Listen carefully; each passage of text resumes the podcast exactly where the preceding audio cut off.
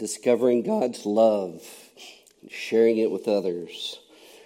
It's been the vision of Metrocrest since the beginning, and it remains a clear biblical vision for every church of Jesus, to which every church should aspire. It's another way of saying what we know the apostle John said in 1 John 4:19, which is on the back of that fancy t-shirt that you should purchase and wear proudly. Uh, we love Jesus, others, the lost and the last and the least. We, we love because he first loved us. Um, out of the overflow of his love for us, we love him and others. We will only share God's love with others to the degree that we have discovered his love for us in Jesus. Your heart and my heart will only beat for others and for him as we rest in his heartbeat for us. So this morning, we're going to listen to the heartbeat of Jesus together. So would you stand with me as we listen to the heart of God for his people in Hebrews chapter 4, verses 12 through 16. Metrocrest, hear the word of the God who loves you. For the word of God is living and active and sharper than any two edged sword, piercing to the division of soul and of spirit, of joints and of marrow, and discerning the thoughts and intentions of the heart. And no creature is hidden from his sight, but all are naked and exposed to the eyes of him to whom we must give account. Since then, we have a great high priest who passed through the heavens, Jesus, the Son of God. Let us hold fast our confession. For we do not have a high priest who is unable to sympathize with our weaknesses, but one who in every respect has been tempted as we are, yet without sin. Let us then with confidence draw near to the throne of grace, that we may receive mercy and find grace to help in time of need. This is the word of the Lord. Thanks be to God.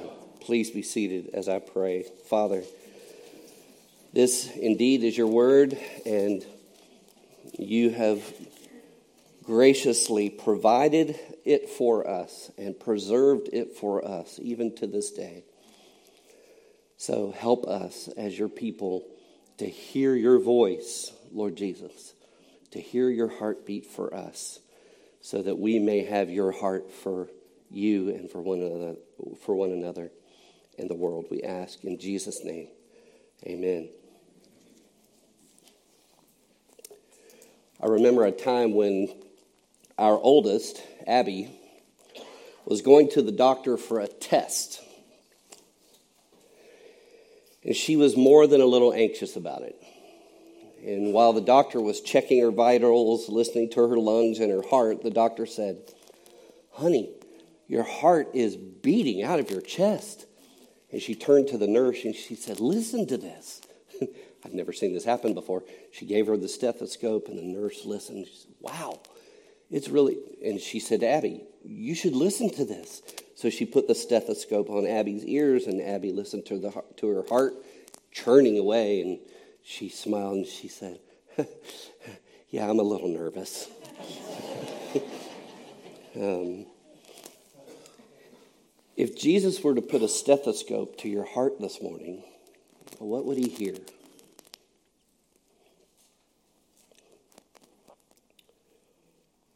What kind of test is making you anxious this morning? What kind of test in your life Perhaps it's the test of uh, the temptation of sin, that your heart may stray from Jesus. Perhaps it's the test of suffering. We're all sinners and we're all sufferers. For some of us, Jesus would hear the heartbeat of a sinner this morning loudest. A heart perhaps that says, I still feel so guilty about my past. How could Jesus ever want me?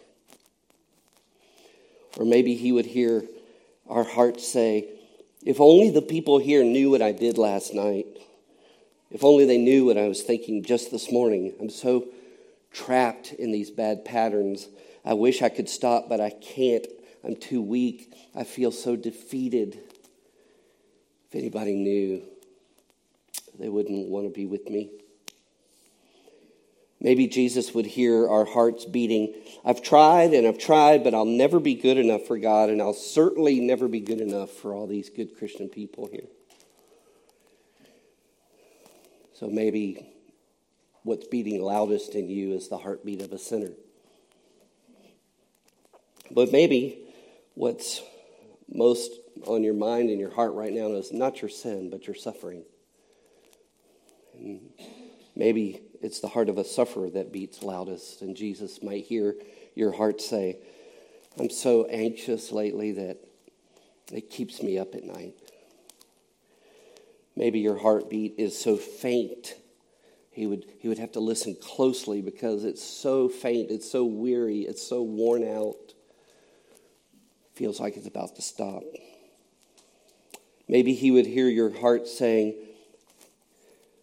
God, I don't know how longer, how much longer I can take this pain. This relational pain, this physical pain. And maybe some of you have suffered so deeply and for so long that your heart is just beating. I don't know if I can trust you with what's most important to me, Jesus. Are you there? Okay, you're there, but do you care? All of us have the heart of a sinner. All of us have the heart of a sufferer. And I don't know which one is beating most clearly for you this morning. But no matter which one it is, Hebrew 4, Hebrews 4 tells us that Jesus can hear it. He's able to discern the thoughts and intentions of the heart, it says. And no creature is hidden from his sight, but all are naked and exposed to the eyes of him to whom we must give account. And hearing that, you may think, like I do, I don't know that I want Jesus to hear how my heart is doing this morning. Didn't that verse say that our hearts are naked and exposed to the eyes of Him to whom we are accountable? I'm not sure Jesus is going to like what He hears in my heart this morning. I don't like feeling exposed. Can we, can we just talk about something else? Could you move on with the sermon, please? I just don't like being so needy. And I hear you. I too am a sinner and a sufferer. And I hate being a needy person, or at least I hate you thinking I'm one. But I am. And so are you. All too often, what Jesus hears when he listens to my heart is anxious, afraid, anxious, afraid, anxious, afraid. But before we jump off the examining table this morning and run away from the great physician, let's stay in the room with him for a little while. Yes, Jesus can hear all that's going on in your needy heart, but what if you could hear what's beating in his heart? What if you could put the stethoscope of his, on his chest and hear how his heart is beating for you? Well, you can, because that's verses 14 to 16. Listen to his heart for you. Again, since then we have a great high priest who has passed through the heavens, Jesus, the Son of God. Let us hold fast our confession, for we do not have a high priest who is unable to sympathize with our weaknesses, but one who in every respect has been tempted as we are, yet without sin. Let us then with confidence draw near to the throne of grace that we may receive mercy and find grace to help in the time of need. So, when the Holy Spirit puts the stethoscope of these verses on the chest of Jesus, we hear that the heartbeat of Jesus for sufferers and sinners like, th- like us sounds like this. Mercy and grace, mercy and grace, mercy and grace. And when you're facing a test and you're your heart begins to beat with anxiety and doubt, Jesus wants you to hear his heart so that you'll draw near to him with the confidence that you will receive that mercy and grace to help you in your time of need, to help you in your sinning and in your suffering. But how can we have that confidence? How can we have confidence that He won't just crush our sinful hearts? How can we have confidence that He really does care about our suffering heart? Metrocrest, know this. Our hearts can have that confidence because His heart is undefeated by sin, and His heart understands our suffering. And that's what we find in verses 14 to 16. Listen, you can have confidence that the heart of Jesus that beats for you is undefeated. Verse 14, since then we have a great high priest. That word great is mega. Since then we have a mega high priest who has passed through the heavens, Jesus, the Son of God. Let us hold fast our confession. Jesus is the great high priest. But high priest already means the greatest of the priests. So Jesus is the mega high priest. He's the greatest of the great priests. Every other high priest passed through a curtain in the temple to sprinkle the blood of the sacrifice on the mercy seat to atone for the sins of God's people once per year. And since the sacrifices that they offered were not enough to defeat sin once and for all, they had to do this year after year after year. And so, unless the high priest entered in, sin would continue to win. But Jesus didn't go through a curtain. Hebrews says he passed through the heavens, right into the presence of God once and for all time, because he had defeated sin once and for all time. Our Westminster Larger Catechism describes this priestly ministry of Jesus this way it says, How is Christ a priest for his people? As our priest, Christ offered himself once for all as a spotless sacrifice to God to reconcile, reconcile the sins of his people, and he continually intercedes for them. It asks again, how does Christ intercede for his people? How does he go between God and his people. Christ intercedes by continually appearing in our human nature before the Father in heaven. Picture this in your mind. There, he makes his will clear that his own merit of obedience and sacrifice on earth should be applied to all believers. He answers all the accusations against believers. I love that picture. Jesus is answering the accusations that the devil is bringing against us. And he makes sure they have peace of conscience in spite of their daily failings. And he welcomes them, us, without hesitation to the throne of grace and accepts who they are and what they do for him. Jesus is the mega high priest and the once and for all time sacrifice. Of all the high priests, Jesus is the greatest. Of all the sacrifices, Jesus is the greatest. And so what? How does that help me in my time of need as a sinner? It helps me because it means that nothing can keep me from access to the throne of grace to get the mercy and the grace that sinners like me need. It means your sin can never separate you from your God when I was in middle school, it was a small Christian school, and so the middle school and the high school were together. And my brother, my older brother, was in the high school. But as a middle schooler, there was a high school kid who bullied, bullied me all the time. He, he was bigger than me, he was older than me, he was more popular than me. Um, it was a small school, but whenever I was in his presence, I was afraid he had kind of a control over me uh, that I couldn't shake. But as I said, my older brother, Jeff, went to that school. He was bigger, stronger, older, and more popular than the bully.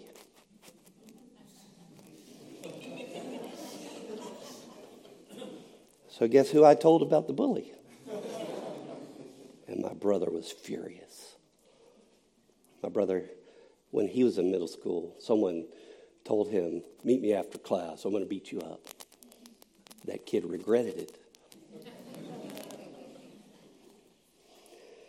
I'm not sure exactly what my brother said to that bully. He didn't have to touch him. But whatever he said, my big brother let him know that if he ever bullied me again, that my big brother would beat the living you know what out of him. Don't you love protective big brothers? It's funny. My brother only had to have that conversation with the bully once. His defeat of the bully was full and final and for real. And for me. So, how do you think I acted around that bully after that? I had confidence. Confidence. My big brother Jeff was free from the bully's power. And as Jeff's little brother, I could enjoy the same fearless freedom that Jeff had. That bully's power over me was broken by the love of my big brother.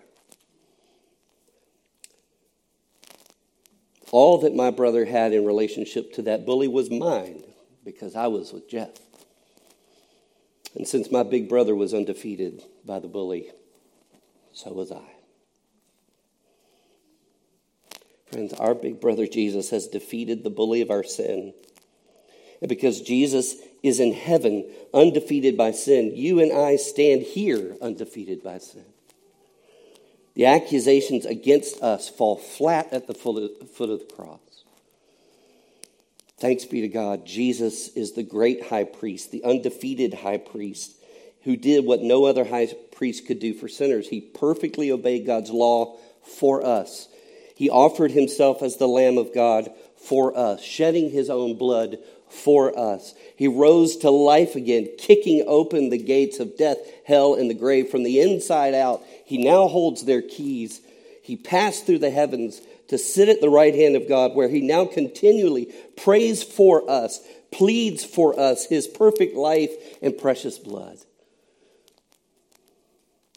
Before the throne of God above, I have a strong and perfect plea a great high priest whose name is love, who ever lives and pleads for me, for you. His heartbeat for you is undefeated. So that when you defeated by all that is going on in you, you have access to the throne of grace because Jesus is there undefeated for you. When your heart beats weak, weak, weak, his heart beats for you strong, strong, strong. When your heart beats sinner, sinner, sinner, his heart beats for you forgiven, forgiven, forgiven. When your heart beats alone, alone, alone, his heart beats for you adopted, adopted, adopted. As a sinner, you can have confidence that his heart for you is undefeated. But there's more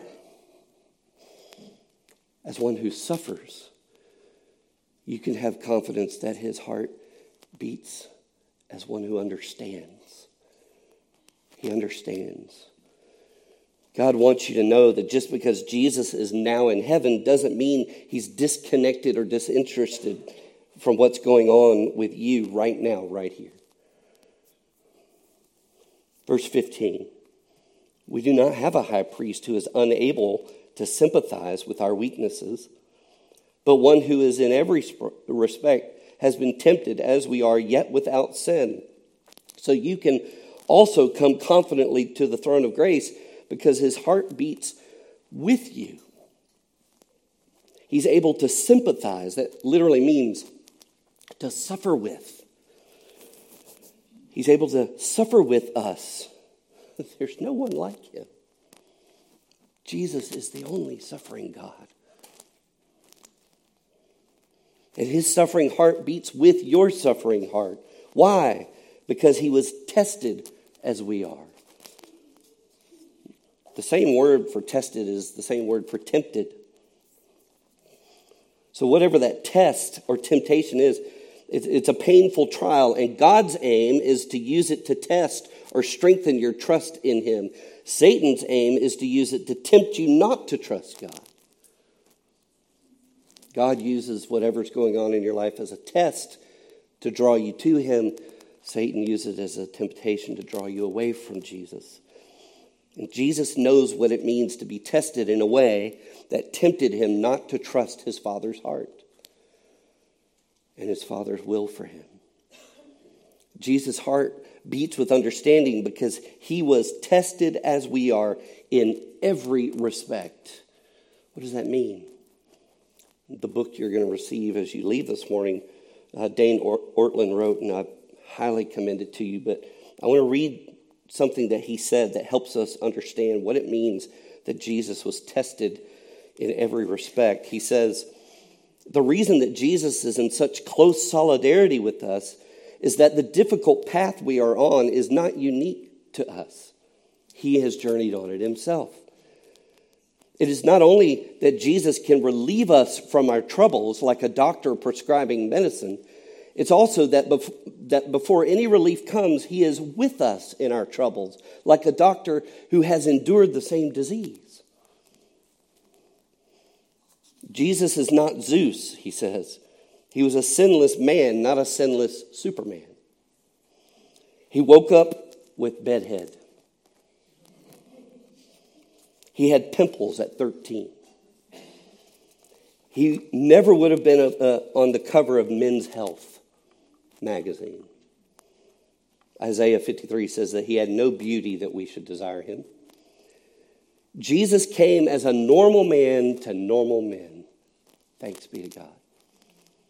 He knows what it is to be thirsty, hungry, despised, rejected, scorned, shamed, embarrassed, abandoned, misunderstood, falsely accused, suffocated, tortured, and killed. There's a few of those there that only Jesus understands, and we don't. He knows what it is to be lonely.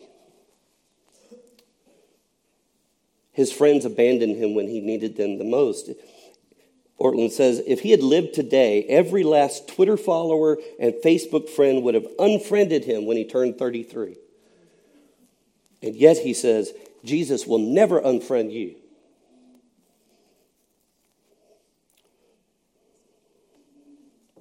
There's more of that good news that you can read when you get that book. But, but the good news in this passage continues. Jesus' heart beats with understanding because he was tested as we are, yet without sin. Now, there's two questions I have about that. Yet without sin. First of all, how can Jesus be understanding of me as a sinner when he never was one? Haven't you wondered that? How could he be understanding of me as a sinner when he never was a sinner? Well, he suffered in his temptation more than we suffer in ours because he never gave in to the temptation. C.S. Lewis uh, describes it this way The man who stands up against the wind knows it's more, more of its power than the one who gives in to its power and lays down. The man who stands up against the wind and never gives into it knows more about the wind's power than the one who gives into it.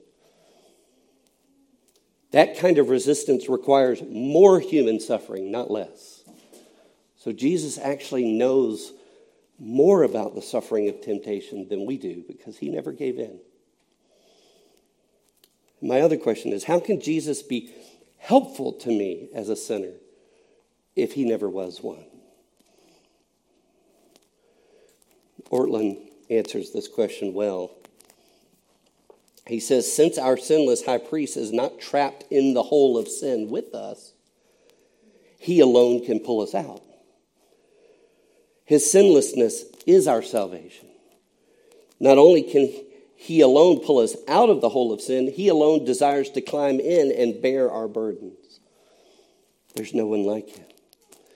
Friends, this great high priest is right now in the throne room of heaven praying for you, pleading his own sinless life and death and resurrection for you. To know that this undefeated and understanding Savior, great high priest, is in heaven praying for us. Oh, oh. Praying for you, Metrocrest. Louis Berkhof said, it, it is a consoling thought that Christ is praying for us. He's presenting to the Father those spiritual needs we've never even thought about. He prays for our protection against dangers of which we are not even conscious. He's praying against the enemies which threaten us that we don't even notice. He is praying that our faith may not fail and that we may come out victoriously in the end. That's, that's what he's doing for us as our great high priest right now at the throne of grace. Robert Murray M'Cheyne said, If I could hear Christ, if I could hear Christ praying for me in the next room, I would not fear a million enemies. Yet distance makes no difference. He is praying for me. He is praying for me. So, friends, you and I can come confidently to the throne of grace because his suffering heart beats with ours, and his suffering heart prays for ours. He's already at the throne of grace praying for you. Join him there, he says. Mercy and grace are there for you because Jesus is there for you. Well, little Abby has grown up. She's grown up since that day at the doctor's office. And by God's grace, she's, she's been learning how to hear the heart of Jesus beat for her in her suffering. And with her permission, I wanted to describe as we, as we close, from in her own words, how she understands this heartbeat of Jesus for her that's undefeated and understanding. She said, Recently, I have been encouraged and challenged by Paul's letter to the Philippians as I've struggled with my own thorn in the flesh in the, in the form of a recently diagnosed primary immunodeficiency disease called specific antibody deficiency. It's where she has all the antibodies there but they're not working. The army's there, but the army's just laying around doing nothing. Specific antibody deficiency. She says this disease means that I am unable to build immunity to certain strains of bacteria without the help of someone else's blood plasma. My body's frail brokenness and God's goodness and mercy have become even more apparent as I've learned to treat my chronic disease through twice well, once weekly infusions. So she, once a week, takes three needles and sticks them subcutaneously into her stomach or leg with a pump over an hour and a half of someone else's blood plasma being slowly pumped into her system. She says, As I infused donated plasma into my bloodstream through three needles in the fatty layer of my legs, hips, or stomach, I am reminded of the way Jesus donated his body and blood to replace my imperfection with his perfection. When I pierce my skin with needles twice a week, I remember Jesus' hands and feet pierced for my transgressions. When someone else's blood plasma is infused into my bloodstream to keep me healthy, I wonder at how Jesus spilled and substituted his blood for my own so that I may pre- be presented holy and blameless above and above reproach before him. And so, for Christ's sake, she says, I will suffer and count everything as lost because of the surpassing worth of knowing Christ Jesus, my Lord. She says, knowing Jesus intimately is worth any thorn in my flesh. Becoming like him in death to myself and my plans for my future has been painful, but refining and beautiful. I am still learning, she says, and will continue to grow for the rest of my life on earth. I need grace every day as my sinful nature fights against God's will for my life and as I wait for Jesus to return and make all things new, because my heart needs just as much renewal as my broken body. Whew. That's what she said. Oh, dear friends at Metrocrest, Jesus hears your heart this morning. He hears it. He knows the test you're facing, He knows the anxiety in your heart. And you have heard His undefeated and understanding heart for you in His word this morning. So go to Him. Go to Him. The throne of grace is waiting for you. Jesus is there, and He says, Join me there. In your time of need, plead with him for the mercy and grace that beats in heaven, that beats in his heart, because it beats there for you.